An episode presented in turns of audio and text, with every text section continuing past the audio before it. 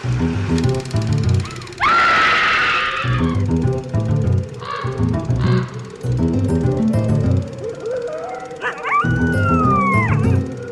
everyone, and welcome to Scream Scene, the horror movie podcast where we watch every horror movie ever made in chronological order and then we rank them from best to worst. I'm Ben. And I'm Sarah. Thank you for listening to us today. We hope you had a Merry Christmas and a wonderful holiday time. I think it's the new year. Happy New Year, creatures of the night. This is our first episode of 2019. Woo! We hope you had a lovely New Year's Eve and New Year's Day, and everyone's back to work. Boo. if I had realized that uh, this was going to be coming out, like, in the new year, I would have picked up, like, some kazoos or noisemakers. Yeah, I'm sure that would make good audio. oh, yeah. How are you doing today, Sarah? Doing just fine. Yeah, how are you? I'm doing all right as well. I think the winter season did us well. Um, we both had a lot of time off and got to spend it with each other and with friends. And now we have to forget all that and go back Go to. back to work. Yes, that's right. Um, speaking of work, I had nothing to do this week for this episode, which made it real nice because it timed with my vacation. Mm-hmm. Yeah, all all's good for Sarah. I don't even know what the title is. Uh, what are we watching? This week, Sarah, we are watching The Mad Monster from 1942, and it's a PRC movie. Great. Fantastic. Starting off the new year with a bang. PRC, the Producers Releasing Corporation, was founded by producer Sigmund Neufeld and his brother, director Sam Newfield. And You said Newfeld and then Newfield. that's correct. okay. It was basically founded for the purpose of Neufeld producing his brother's movies, basically. That's fine. And it was perhaps the bottom rung of the Poverty Row studios. Bottom of the barrel, like you get lower than this, you're doing exploitation movies and and real amateur hour stuff, right? Yeah. This is actually the first movie that we're seeing that's actually directed by the studio's co-founder Sam Newfield, however, who the studio was kind of designed to exist for, I guess you could say. I wonder if this is going to be any good then. So, Sam Newfield was born in 1899 as Samuel Neufeld, and he was three years younger than his producer brother, Sigmund Neufeld, and their younger brother, Morris, was a stage actor. So, Samuel so we got a producer, director, actor. Yes. And Samuel Neufeld anglicized his name when he went into show business and became Sam Newfield, whereas his older brother Sigmund did not, which is why there's that Neufeld Newfield difference. Okay.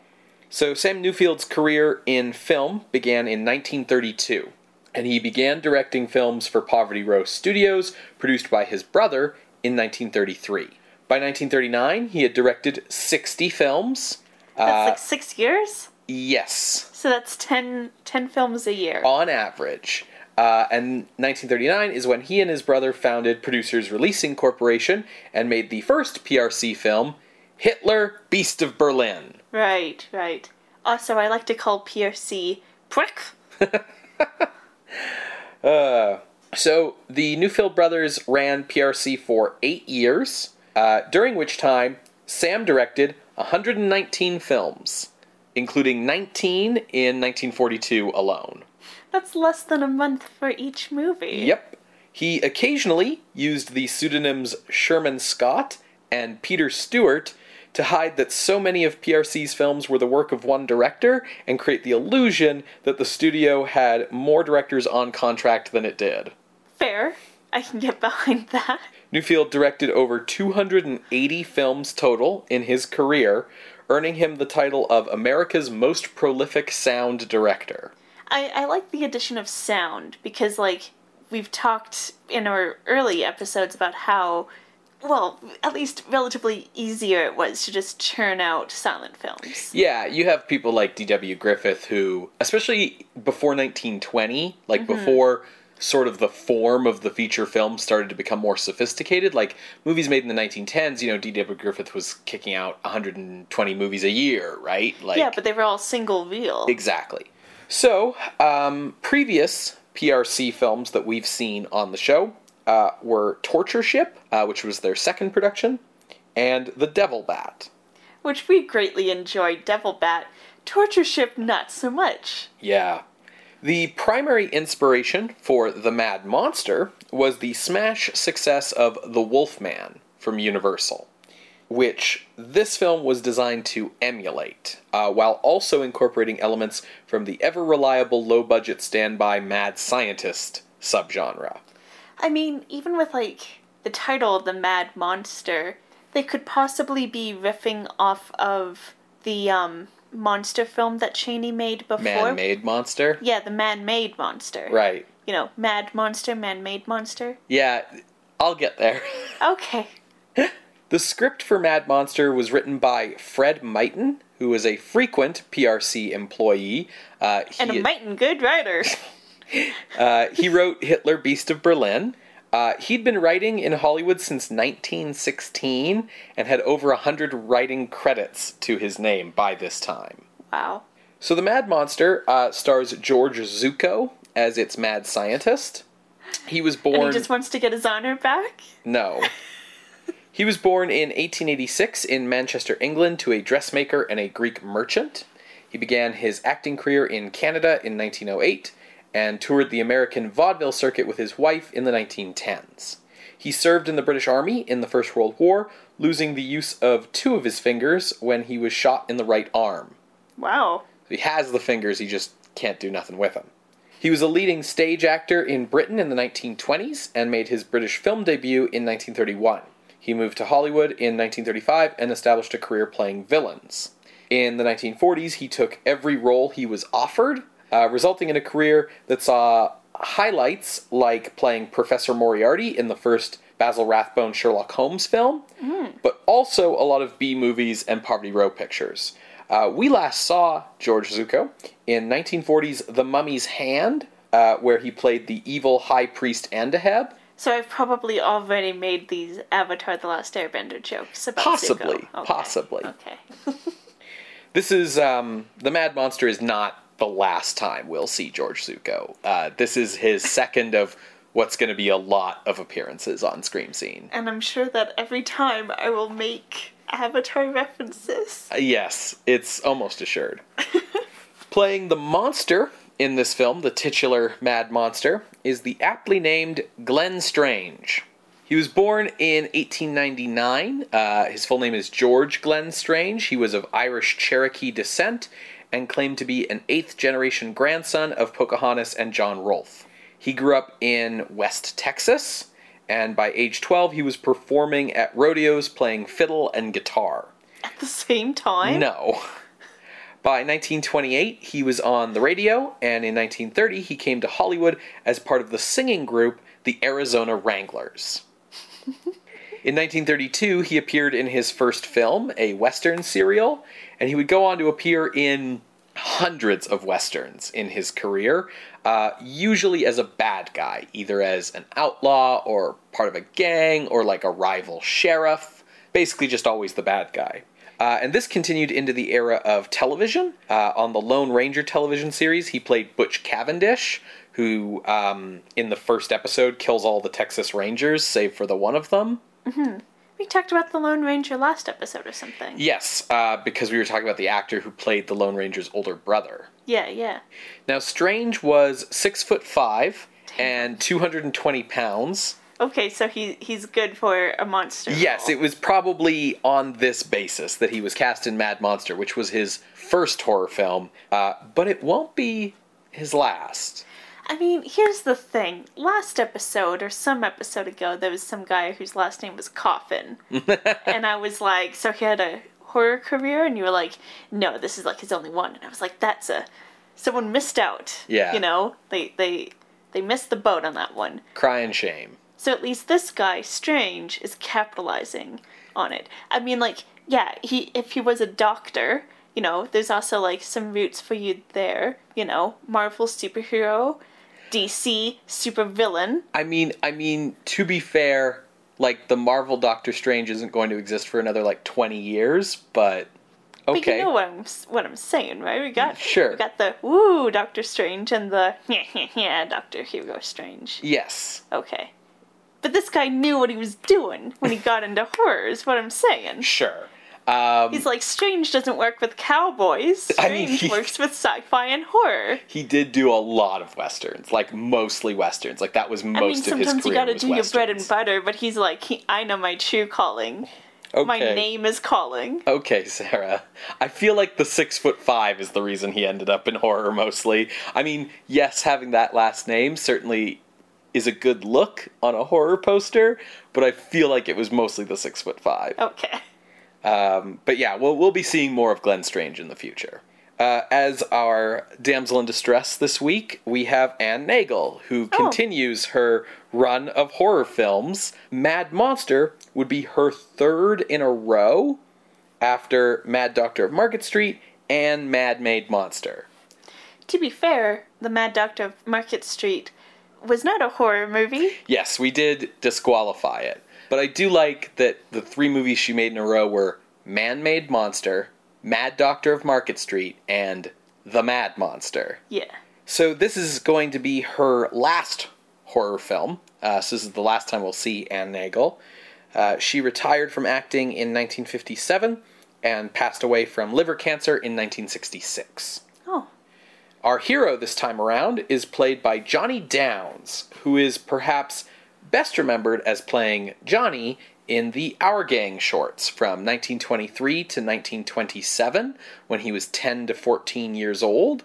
Um, that would place him before the sort of classic era of Our Gang, which would be like 1935 to 1940. That's when you get like the standard cast everyone thinks of when they think of like the Little Rascals Yeah.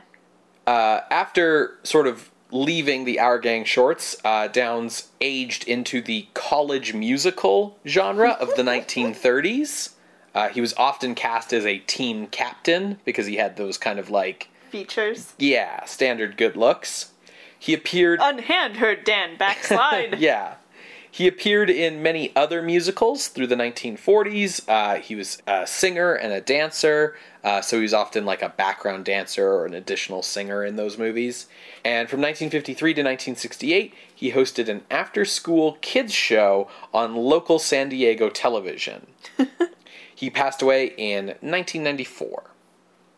So The Mad Monster was released on May 8th, 1942, and today it's perhaps most famous for having been banned by the British Board of Film Censors, uh, who denied the film a release certificate until 1954. Why? Uh, well, when it was finally released in the UK, it was with an X rating What the heck? and it was required to be shown with a notice at the start reading The public would be quite mistaken to think that any personal characteristics could be passed on by blood transfusion. Animal blood is never used for transfusions in the treatment of disease. Oh, should I give a brief overview of blood transfusions? Um, maybe you can point folks to like the episodes where we've talked about it because we've certainly talked about it enough times. Yeah, so the first time I talk about it is in Orlacs Hände um, from 1924. That's episode 12, uh, mainly because they transplant hands. Um, and so I talk a little bit about blood transfusion there. And then um, I go into a bit more further detail in Wolf Blood from 1925, episode 15. But I will just note that going into Wolf Blood, we didn't know it was about blood transfusions. So I give that info in the second half of the episode if you want to go and listen back. For sure. But we've certainly seen the like getting blood transfusions gives you the characteristics of the person or thing you got the transfusion from trope before now. Yeah, and it was a real fear. Like it was a real thing. Like again, I go more into this in Wolf Blood, and I don't have the work. Yeah, I don't the have the in front research in front of me, but like there was a guy who got blood transfusions from a pig when they were first figuring out how to do this. Mm-hmm. Yeah. and he didn't live long, but um, he like lived long enough to like go back into society, and people like ostracized him and there was like mobs after him because they were like he can't be human now. Right, yes. Um, but then he died because you can't use blood like pig blood No. in stuff. Yeah. So it, it's a legitimate sorry, legitimate fear is probably the wrong phrasing, but it's It was a real fear. yeah, it was a real fear, not just you know, uh, a made up fear by horror movies. Yeah, yeah. It, it, people were really afraid of this. It wasn't legitimate in the sense that there was nothing to it. yeah. Um, yeah, I get the feeling that like the BBFC banned this movie like because they did they felt like it was distasteful or repugnant to like suggest that fear. I guess um, certainly like the nature of this like PSA that they put at the start of the movie suggests that they like thought that audiences couldn't identify you know the difference between fiction and nonfiction. I mean, you could argue that, like, this kind of fear, even if it's coming from a fictional place, could have real impacts with someone refusing blood transfusions because of this irrational fear. For sure. And like there's always people who even if they understand that the story is fictional might think that like the things shown in the story have real basis. Like I I don't know, I always I knew a kid in school who after every movie we ever watched always asked was that a true story regardless of like what we had seen. Sure. And we have also seen with movies like Murders in the Rue Morgue, for example, um, or Island of Lost Souls, the extreme push and backlash against questions about, like, what are the differences between human and beast? Sure. With, like, suggestions of bestiality. Sure. Yeah, I mean, it's interesting because the code in America, like, we haven't seen movies that have dealt with that for a long time. Yeah. And it's hard to, you know, when we saw those movies at the start of the 30s, we understood that it was expressing a lot of, like, legitimate um, anxiety people had over the theory of evolution and stuff. And it's hard to judge, you know, what, how had people's attitudes changed by 1941. But I guess, you know, if this was banned in Britain, they didn't want it getting brought up. I guess. And then yeah, to have it come out with an X rating in 1954, and I'm I'm gonna bet that like I mean when you're a horror fan and you hear a movie was banned, like I think that gets you like excited, right? You're like this is gonna be good, and I have a feeling like that's not gonna be the case because otherwise like it's a PRC movie by you know Mr. PRC himself. So like Yeah, Mr. Prick. right. Um, yeah, if a film is banned, it has more to do with like, i at least in this case, has more to do with what it's probably suggesting than any actual transgression of boundaries. I you know, and there's also that thing where like I feel like when you hear a movie was banned or something, like you build it up in your mind and then every time when you see it you're like, "Oh, that was that was nothing." Yeah, that's true. So, um, the other thing that is noteworthy about Mad Monster is it's the second film on our show to have been covered on Mystery Science Theater 3000. Um, it was the subject of their third Comedy Central uh, episode in like their first season as a nationwide show. Sure. Uh, last week's episode, we did Corpse Vanishes, which was Mystery Science Theater 3000's fifth episode. How are we watching this movie? Well, uh, this movie's public domain. It's up on YouTube, so we're gonna watch it off the Scream Scene YouTube playlist. I'm not really aware of any good DVD release, uh, so yeah. All right. Well, folks, if you want to watch along, you can find that Scream Scene YouTube playlist on our website, screamscenepodcast.tumblr.com. You're going to hear a brief musical break, and when we come back, we will discuss The Mad Monster, directed by Sam Newfield. See you on the other side, everybody.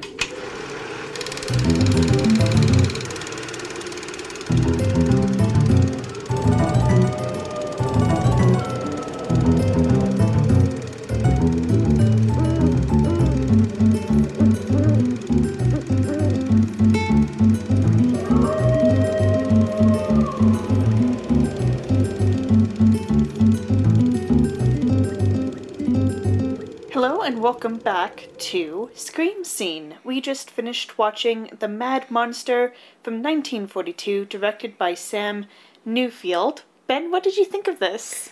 You know, it's fine. And You say that every time. no, but like it's so when we said that about Ghost of Frankenstein, we were Yeah. like, this is fine, right? And Ghost of Frankenstein, like when when I say something's fine, it sort of indicates I think it's kind of middle of the road, right?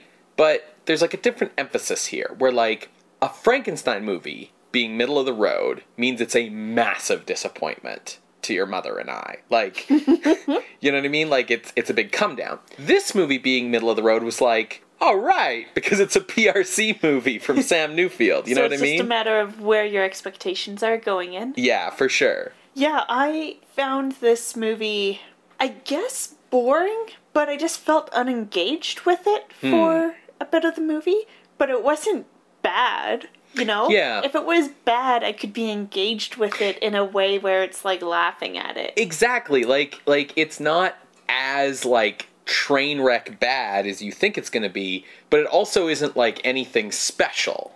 yeah, so you're just like, yeah, it's on TV. Yeah. I'll zone out while like this show plays until dinner's ready. you know? Okay, well, tell us what it's about. Okay, so the thing about the Mad Monster, other than that, like the title could be better, um, because it's about a mad scientist who makes a monster. But the question is, who's the monster, Ben? Sure, fair enough, fair enough. The story is really like a throw everything but the kitchen sink at it kind of story. Like everything in this movie has kind of been done before. Like we've kind of seen all the tropes here, um, but they are put together in like a fairly competent way, I will say. So Yeah, it doesn't feel as like blendery and choppy as some of the other rip-off movies we've seen. Well, like Corpse Vanishes from last week, where it was just a lot of tropes thrown together that didn't really fit. Yeah. This movie takes the effort of making them fit, right? So, our first big trope is this is a mad scientist out for revenge movie. So, the lead character, played by George Zucco, is Dr. Lorenzo Cameron. And he was, you know, laughed out of academia, thrown out of the faculty, they called him mad, all the usual stuff because he has a theory whereby he can turn men into animal men by giving them transfusions of blood from animals. You know, that old chestnut. Yeah. And, um, Because someone here saw wolf blood. Right. Or like Island of Dr. Moreau, or probably just more accurately The Wolfman and some Boris Karloff movies. So he has left the city he was working in and is now in a, you know, old dark house in the swamps. So I think this is Florida. Yeah, the only town name that they gave was Ashton, but that's like so generic Yeah. that you you don't know. But like the sets make it look like the swamps of Florida. Yeah, like it's jungly, like overgrown, like wilderness swamps, right? Yeah. And I had to look up, like, can you find wolves in Florida? Because the specific animal that Dr. Cameron's taking blood from is wolves. Turns out the answer is yes. Uh, they have red wolves in Florida, which are kind of like a coyote, gray wolf, Oh, that makes medium, sense. middle of the road. The the animal actually depicted looked a lot more like a coyote. Yeah, so I think it's a red wolf, is what it is. Interesting. Anyways, It's black and white, so we can't tell. Right. So he's moved out there with his daughter, Lenora, and they've got a gardener, uh, Petro, who is played by Glenn Strange. And Petro is, I guess, like the most accurate term for it in like the era this movie was made could be to call him simple-minded. He's just very simple-minded and sweet and kind, but like not bright at all, right? The thing is, he's very big and strong. So Cameron is going to start using him for his experiments. So he takes, you know, blood from wolves, he puts it into him, and it turns him into a wolf man. Not the wolf man, but just a wolf man. And A wolf-like man. Right. And in this movie, what that means is he grows like long hair and like a big beard and like a lot of Like mutton sideburn, chopped. mutton chops, and he has like pointed teeth. Like he basically looks like an Appalachian hillbilly with pointy canine teeth. Yeah. It's it's basically honestly it's exactly the Jack Pierce Wolfman design just with none of the prosthetics. It's just the like hair framing the face thing and like sharp teeth. Yeah. Now, my favorite part of this whole movie comes right at the start, where Zucco makes his Wolfman, and then, you know, he has the typical mad scientist, like, they called me mad speech, but he actually hallucinates the specters of the specific professors who threw him out of the faculty like in front of him so that he can like expound upon his theories to these like imaginary straw men. And it's not just so that he can yell at them he imagines them talking back to him and asking him questions that he's then replying to. It's amazing because it leads to Cameron's justification for his research. Because, you know, there's the standard, like, oh, you violated the laws of nature, and like, oh, you're not meant to tamper with the laws of man and, and God, and so on. But then one of these imaginary professors thinks to ask Zucco, yeah, and even if you could do this crazy, insane thing you can't do, why? Which is a great question that I feel no one asks mad scientists in these movies. Like, so often the answer is just for the sake of science itself. Yeah, because I can. But Cameron actually has like an answer, which is that and it's it's wild. Yes. So it's that if he could turn men into wolf men, the idea is that they're only driven by like an instinct for like killing and violence and they lose like human like rationality and conscience and morality. So, give it to the US Army and have werewolf soldiers fighting Nazis. Yep. That's his plan. yep. He's doing it for the military applications. And one of the professors is like, right, but after you've made a million men into like crazy violent wolfmen, like, how do you control them? And he's like, well, I have an antidote that undoes it. And he's like, right, but how are you going to round up an entire army full of wolfmen and get them to all sit quietly while you do the antidote? And he's like, that's enough out of you. And he stops hallucinating. This is a literal scene in the movie. Yes. I just want to make that crystal clear. Yes. Basically, Cameron's plan and we kind of understand that this is why we were shown these four scientists in hallucinatory form at the start is he's going to get his revenge on these guys by sicking his pet wolfman on them. This is a mad scientist who's not only out for professional validation, but also out for personal revenge and like For has glory. has a Military business plan. glory. Yeah, exactly. So good on him. Uh, he's got a test. He's really bootstrapping here. Exactly. He's got to test, uh, you know, how the efficacy of his killing machine.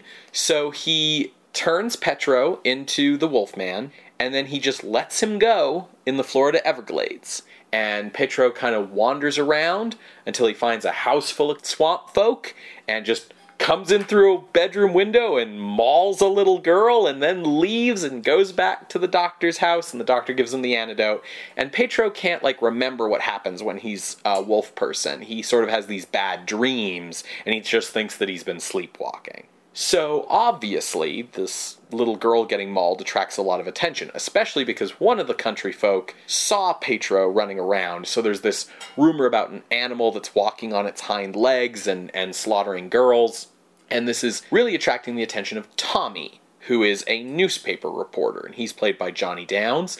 And before Dr. Cameron and his daughter and Petro moved out from the city to the country, uh, his daughter Lenora, who's Anne Nagel, had like a romantic relationship with Tommy. So Tommy heads over to the house of Professor Blaine, one of the professors who are going to get what's coming to them and he wants some information from Blaine as like background material for his article on this slang because you know it's a animal but it's walking on its hind legs so what could it possibly be and Tommy wants to run with the angle that like it's dinosaurs It's a lizard man. right that's you know missing link Sasquatched its way into surviving in Florida.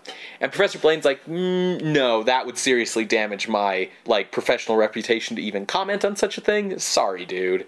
So Tommy leaves, and it's a little bit later that Professor Cameron shows up with Petro in tow and is like, "Hey, Blaine, so remember when you said that like I was crazy and a madman and and my theories held no water? Uh, well, what if I could prove them?" And Blaine's like, "Oh yeah, I mean, if you can prove them, like I'm down, dude. Like that'd be dope. Like no hard feelings against you. It was just that we couldn't have, you know, a crazy person at the university." But if you can prove it, it's not crazy. Right? Exactly. You know, that's a true scientist. Exactly. You know? Yes.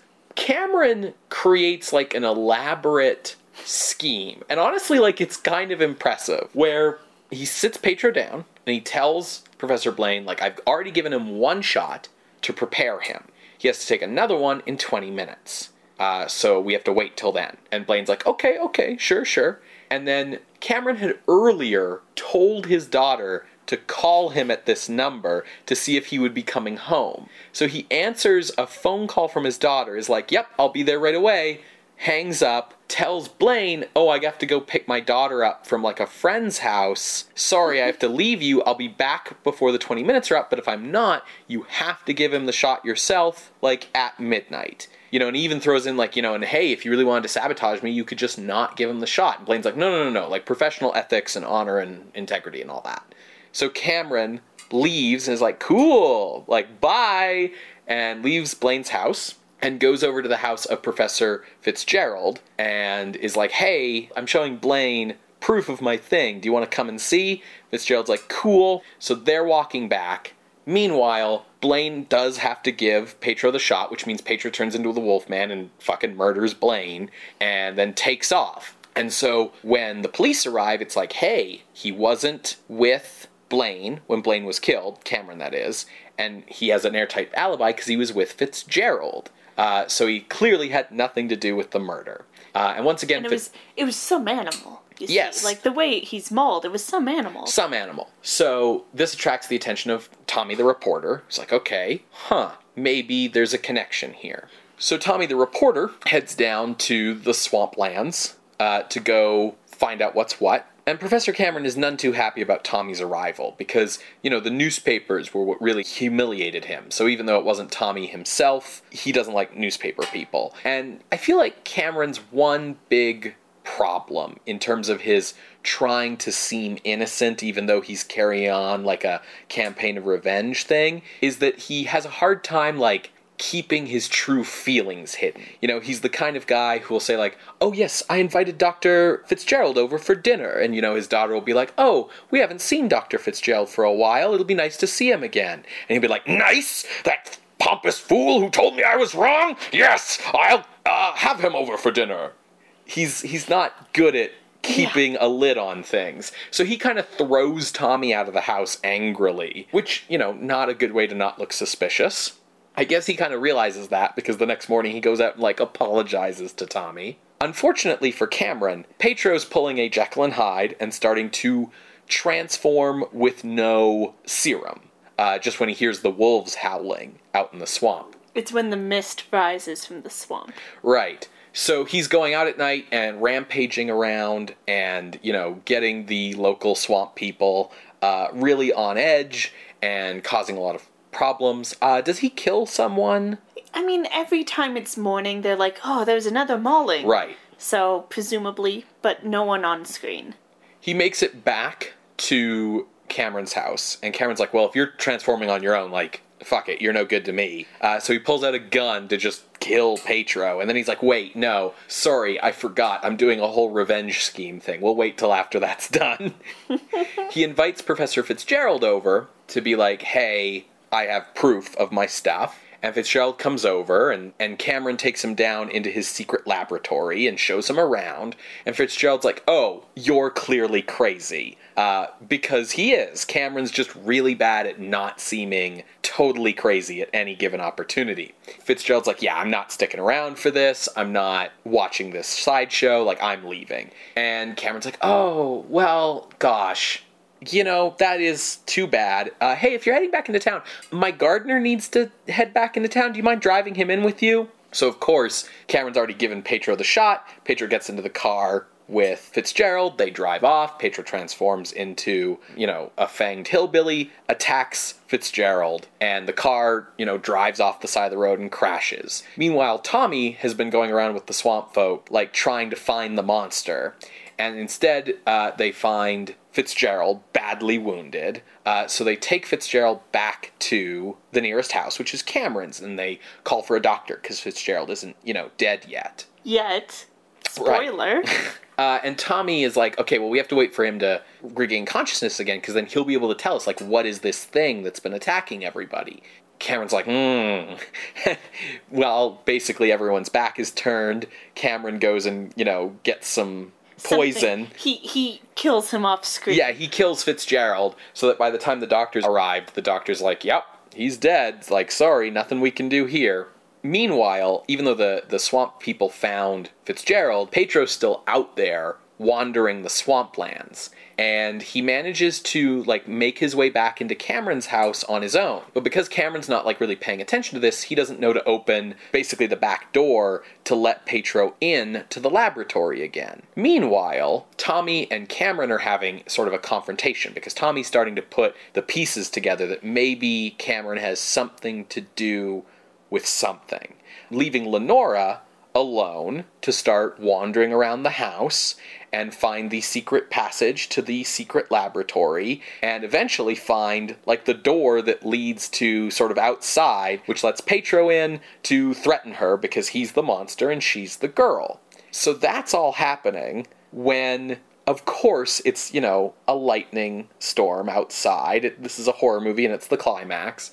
And a bolt of lightning from outside comes in through a window and hits a drape in the living room. It hits chemicals. Oh, does it hit chemicals? Why are they in the living room? I, I don't know, dude. Okay. But it hits chemicals. That's why it bursts into flame so quickly. Okay, I seem to remember it just like hitting the drapes and the drapes lighting on fire, but you're probably right. Regardless, the whole fucking house like goes up in flames. And while Lenora and Tommy are escaping, the monster, of course, finds Cameron and turns on him and kills him because, you know, of course that's the ending. Comeuppance. And uh, the house burns down, which means basically that no one, like Petro dies, Cameron dies, and no one ever knows, you know, what was really going on. But our breeding pair did successfully make it out alive once again. The end. Mm-hmm.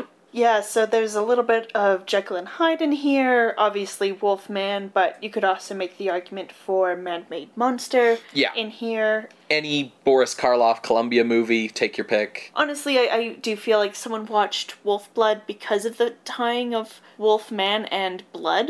That was what Wolf Blood was. Yeah, for sure. Um, to the point where like we were disappointed it wasn't a quote unquote actual werewolf movie. Mhm. So I I don't know, me, unless someone just like came upon the same idea. I mean, we did have that Karloff Columbia pictures where, you know, the violent instinct of a murderer was transferred into a guy because he got a blood transfusion from him. Or it was like a spinal transfusion or something, right?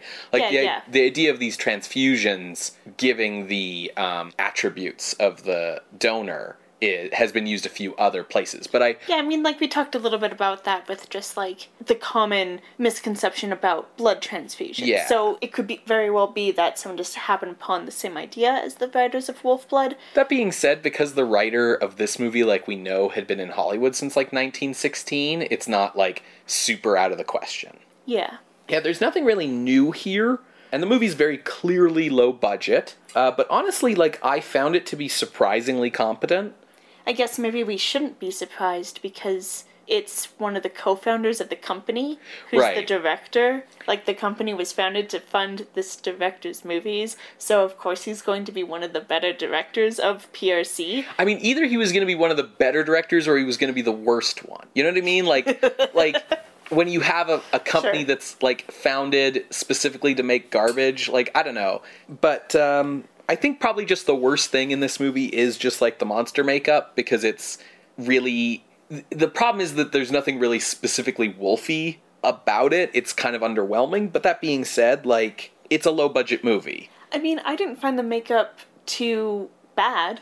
It was more Glenn Strange's uh strange acting as the monster. He's doing the same Lon Chaney like like weird paw hands and just and he just walks around on set like at least Chaney is kind of like trying to do like a duck and cover kind of thing. This dude's just like wandering like, "Oh, He's not doing anything wolf like. That's the thing. He's I, I thought he was fine as the monster. Um I sound effects with him growling are good." Yeah, but you're right. It's not specifically wolf like. And the makeup really isn't specifically wolf like either. Like, it's about, you know, it, I, I said while we were watching it that it kind of looked like the Fredric March version of Hyde, right? Like, it's just kind of animalistic as the monster. Like, he's, to me, he feels like he's doing a Karloff thing because he's kind of doing the, like, I'm big and I'm tall and I'm stumbling about and I'm to strangle you or whatever. But I think he gives, like, a pretty, like, it's a bad role, but he does a pretty good job with it. I mean, he's a believable moron when he's Petro, and uh, I think he sells the monster well, even though the makeup is kind of lackluster and it's a bad costume. So something just kind of clicked for me. Mm. Like I see where you're coming from, hundred percent. There was a guy in the circus known as Wolf Boy. His actual name is Fedor Jeftichew. I don't know if I'm pronouncing that correctly, but he was better known as Jojo the Dog Faced Boy. Oh, I remember him now. Wasn't he in Freaks? I don't remember if he was in Freaks, but um, here's a picture of him. You can kind of see how that would be the inspiration for both Chaney and Strange's makeup jobs here. Yeah, it's, he just basically has a lot of hair. Yeah. So I wonder, I don't know why I never thought of this before, but I wonder if that's why Jack Pierce designed the makeup that way. For sure. I mean, I'm ragging on the makeup, but I. It's better effects wise than like the bats and the devil bat. Yeah. The, um, the thing is, is it's not as much fun as that, right? Like those bats were so bad that we got a huge kick out of them. This isn't good enough as makeup to be impressive, but it's also not bad enough to be fun. exactly. You know what was great? Okay. Zucco.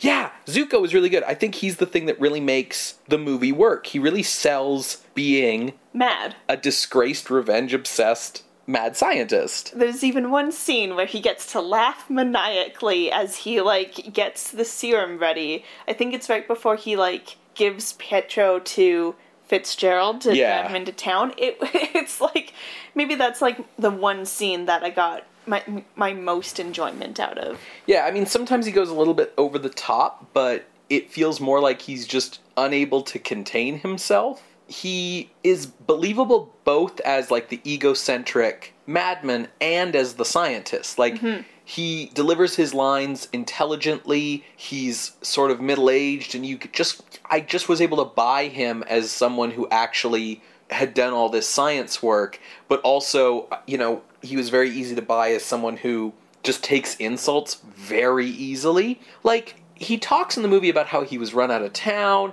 and how he was humiliated and how he was ridiculed and how it was the worst possible thing that ever happened to him and, you know, how much he hates all these other guys. But when we meet these other guys and see their initial interactions with them, like, they're fairly friendly Yeah, like and they're all like, yeah, it was nothing personal. And like the reporters, like, yeah, the newspapers didn't say anything like that. Like, you really almost get the feeling that like a lot of this was in his head.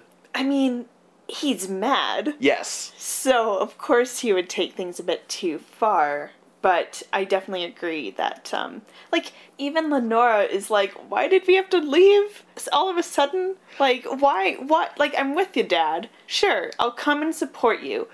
But why? It, we didn't really need to do this. So I am kind of sick of mad scientists who are out for revenge against the Yeah. academic establishment at this point. And George Zucco plays it so well here that I think this is about as well as it can be played. Like, there's nowhere left to go with this archetype until you get to like comic book supervillain, unhand me Batman before I destroy the city kind of levels, you know? In terms of a horror movie archetype, like this is as good as it gets. I kind of want to just leave it alone for a while. I'm kind of done with it. Yeah, like, what do you think about the way that this trope, I'm assuming, anyways, morphs itself into the sci fi of the 50s? I, I haven't seen enough of 50s sci fi to, like, feel like I can actually say that this trope morphs its way, but I'm assuming. The difference is that in all of these movies, you have like the villain's the mad scientist, and the hero is like a reporter or some shit. Once you get to the 50s, the hero's usually a scientist too. Mm. Like you have the bad scientist that creates the monster or whatever. Like, but you still have a good scientist because by then, so much of America's um, preeminence on the international stage was coming from its scientific achievements that the attitude towards science was very different, right? So So, what do you think of that trope changing? Does it change enough for you if the protagonist is also a scientist?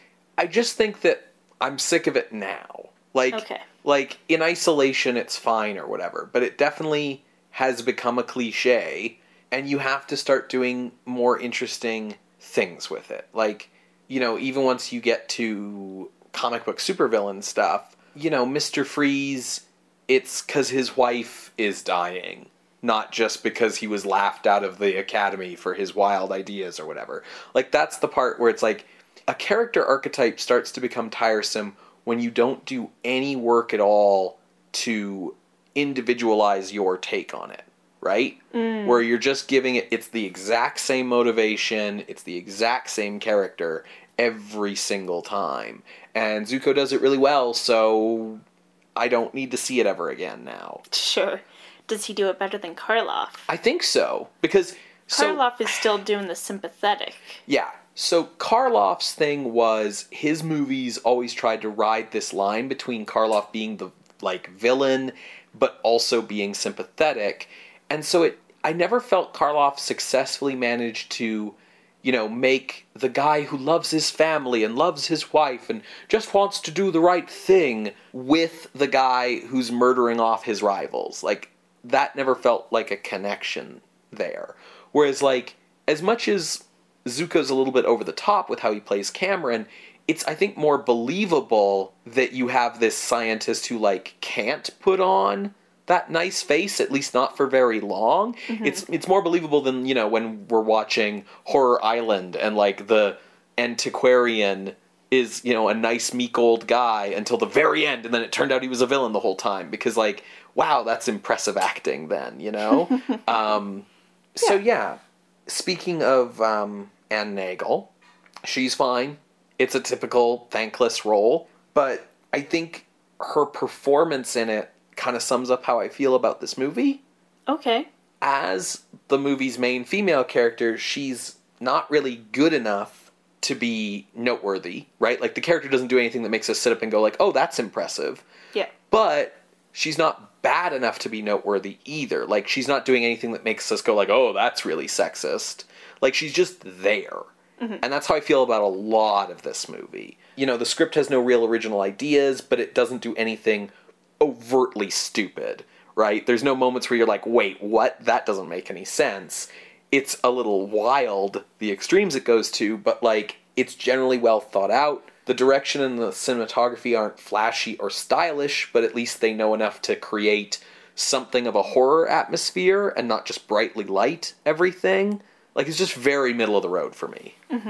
Yeah, that's kind of how I feel as well. Um, speaking of middle of the road, let's go into ranking. Okay, so Sarah, where are you kind of looking for the Mad Monster?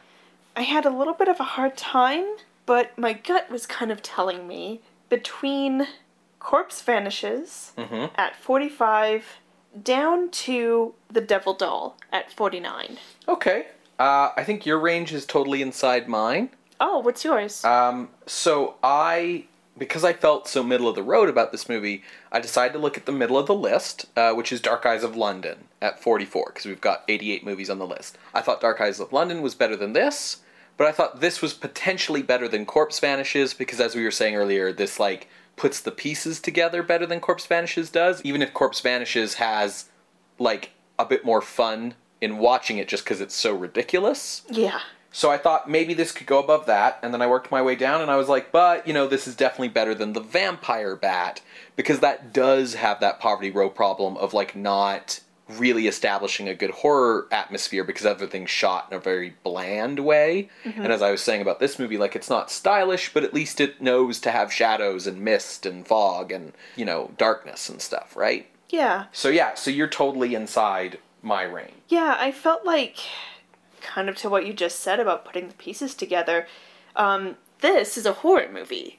You know, like, it ends with our two, with our breeding couple, as you called them, holding each other as they see this house burn down. Yes, that to their knowledge has like her dad inside, uh, and like Some wild creature. right, exactly, and they have no idea what happened to Petro, and they'll never know what the deal with her dad was. Yeah, and the body of Fitzpatrick is in there. Fitzgerald. Yes, Um, so there goes that possibility of like, you know, doing an autopsy or yeah, whatever. for sure. So that's where the movie ends. So it it's a mild horror movie, but it's firmly in the horror genre. Whereas the devil doll Yeah, is, is not quite there. It's a little wild. Yeah, the Devil Doll's like, yeah, this is a heist movie and a sci-fi movie and a revenge movie and a horror movie and a family drama. Like, Yeah, it has a lot going on. And yeah, I, I don't know about even comparing this to Corpse Vanishes. well, looking above the Devil Doll, do we think that like the Art Deco stylishness of Mystery of the Wax Museum makes it better than this movie?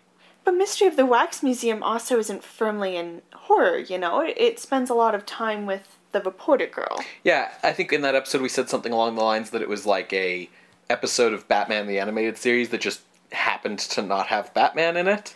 Yeah. So, i I mean, if this is better than that, it's probably better than Return of Doctor X. Yeah. Because who knows what the fuck that movie was about? And then with Invisible Man Returns, I don't know, I keep thinking about that. Like, the whole movie is a horror movie, but it has a very dark scene of, I forget his name, but Vincent Price, um, with that dude in the house, like, stringing him up like that. yes. Um, that was honestly a little spooky and scary, whereas the rest of it was kind of a, a greatest hits Yeah. of the first one. Um, the Mad Monster also has a bit of a, a greatest hits feeling of like, here's the Jekyll and Hyde fe- part of it, here's the Wolfman man made monster part of it, here's the mad scientist part of it. Um, but it doesn't feel like a a reel of greatest hits. It's just like throwing things in. So I don't know. The thing about Mad Monster is, if you hadn't.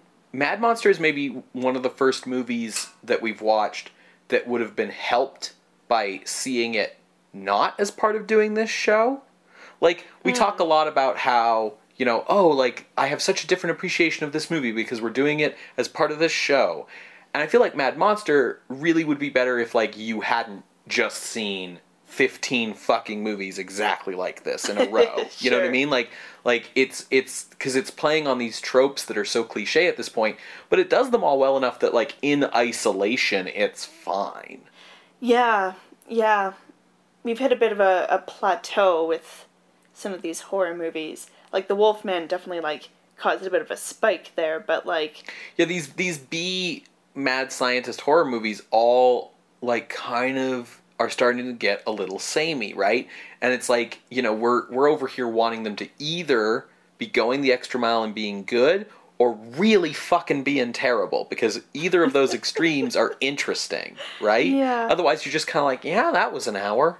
Sure. Um so, okay, so does this go below Corpse Vanishes or above Corpse Vanishes? Like, is the competency of this movie worth more than the outrageousness of Corpse Vanishes? what was incompetent about Corpse Vanishes? The fact that like the story like didn't make any sense Oh, it and it was just like a me. mad mishmash of elements where it was like, yes, he's a mad scientist, but also there's this like vampiric like old lady, and also they have the weird like servants who are like worshiping them as their masters and they're in a castle but they're in America but like I mean, sure, it's a mishmash, just as this is a mishmash of Right. tropes, but like, I don't know, it's just was, I don't know, I think I preferred Corpse Vanishes over this movie. Corpse Vanishes is I think more interesting and it's a funner movie to watch and it has its charms definitely that this movie doesn't have. What I mean to say when I defend this movie against it is to say that yes, both are mishmashes of tropes, but this does the work to make them all feel connected and like they belong in the same story. And I didn't feel like Corpse Vanishes did that enough. Corpse Vanishes was just like, yeah, and this is here because it's a horror movie for a lot of things. You know what I mean? Sure, I But mean, I'm I- not trying to say that it should go above Corpse Vanishes. I'm just trying to defend my point about saying that this was competent in a way Corpse Vanishes wasn't. That's all I'm trying to say. Fair. But I recognize the value of the fact that Corpse Vanishes is doing some things. You know, it, it's not. Corpse Vanishes was at least something different. yeah it's it's mixing some things up in a new interesting way it it's there's it feels like there's some level of i guess creativity going into it, It has some joie de vivre. joy of life Yeah, it felt like watching Corpse Vanishes. It felt like everyone making that movie was having a fun time making it, right?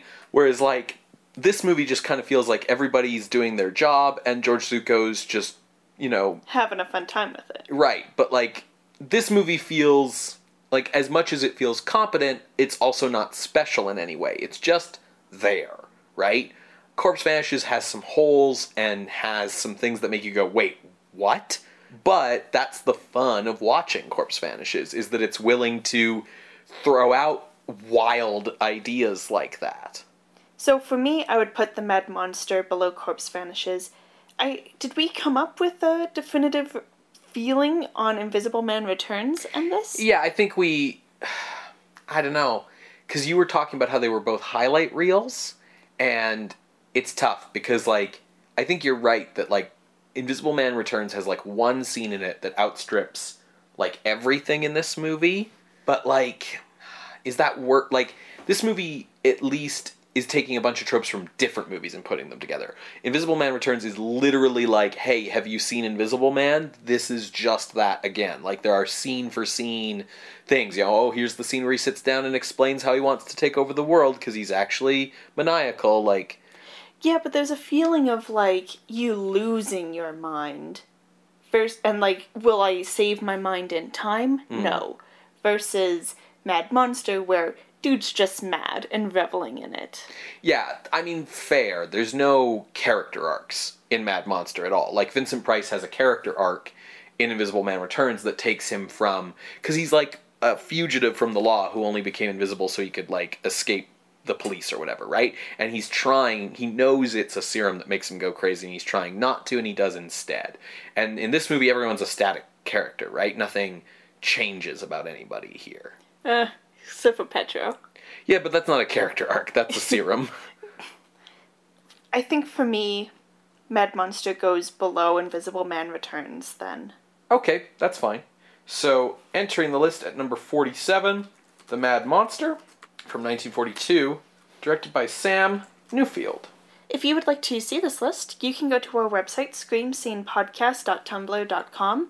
There you can also find an appeals box where you can appeal this or any other ranking. You're also welcome to send appeals through email. You can email screamscenepodcast at gmail.com or yell at us on Twitter at underscore screamscene. Scream Scene updates every Wednesday on SoundCloud, iTunes, and Google Play. You can help out the show by leaving a rating or a review on a platform that allows it, or just by sharing the show with a friend, whether you're sharing us on social media or in real life. Um, we really appreciate the audience that has grown for the show, and we're always trying to get more ears listening. We appreciate who we have and we want more. Exactly. Uh, speaking of wanting more, you can also head on to patreon.com slash scream scene podcast to become a patron of the night for as little as a dollar a month. Uh, this really helps us out. It helps with the hosting costs for the show, um, and it just helps with the amount of work that goes into uh, prepping the show every week. Um, helps us feel like that's um, something that we can do on like a regular basis. You know, we've we've It helps us justify the time we put into it. This. yeah. I mean, I think we've been going for what like ninety ish weeks now, and we've never missed a week. We've never even been late. Yeah, this is episode 92. Yeah. At higher levels, you can get rewards on Patreon. At the $5 a month level, you get access to bonus audio that comes out every Monday, uh, consisting of audio cut from previous episodes. And at the $10 a month level, you get monthly horror short stories uh, that I write that aren't published anywhere else. And at all of those levels, you get access to all the previous material that was there from before you became a patron. There's no timed posts on our Patreon, um, so you can check out things like the Halloween short story I wrote about Frankenstein's monster and Dracula meeting up, or you can check out the like EP of electronic Halloween music that Sarah put up in October. Um, it's a lot of really cool stuff. Uh, so head on over to patreon.com slash scream scene podcast and check it out. What are we watching next week? Well, Sarah, it's a movie about a mad scientist Oh, who boy. makes a monster, starring George Zucco as the mad scientist. Oh, so we, we just watched this. It's Dr. Renault's Secret from 1942, and it's from 20th Century Fox, who I don't think we've had a single movie on the show from, not even in their previous iterations as the two different studios, 20th Century and Fox. Huh. So I have really no idea what to expect, Okay. other than yet another mad scientist making a monster movie starring George Zucco. Well, it's really unfortunate with the timing because we're our brains are just going to automatically compare it to PRC. Yes. So if it fucking fails, That's real sad. yeah, oof. Well, we will see you next week, creatures of the night. Bye. Bye.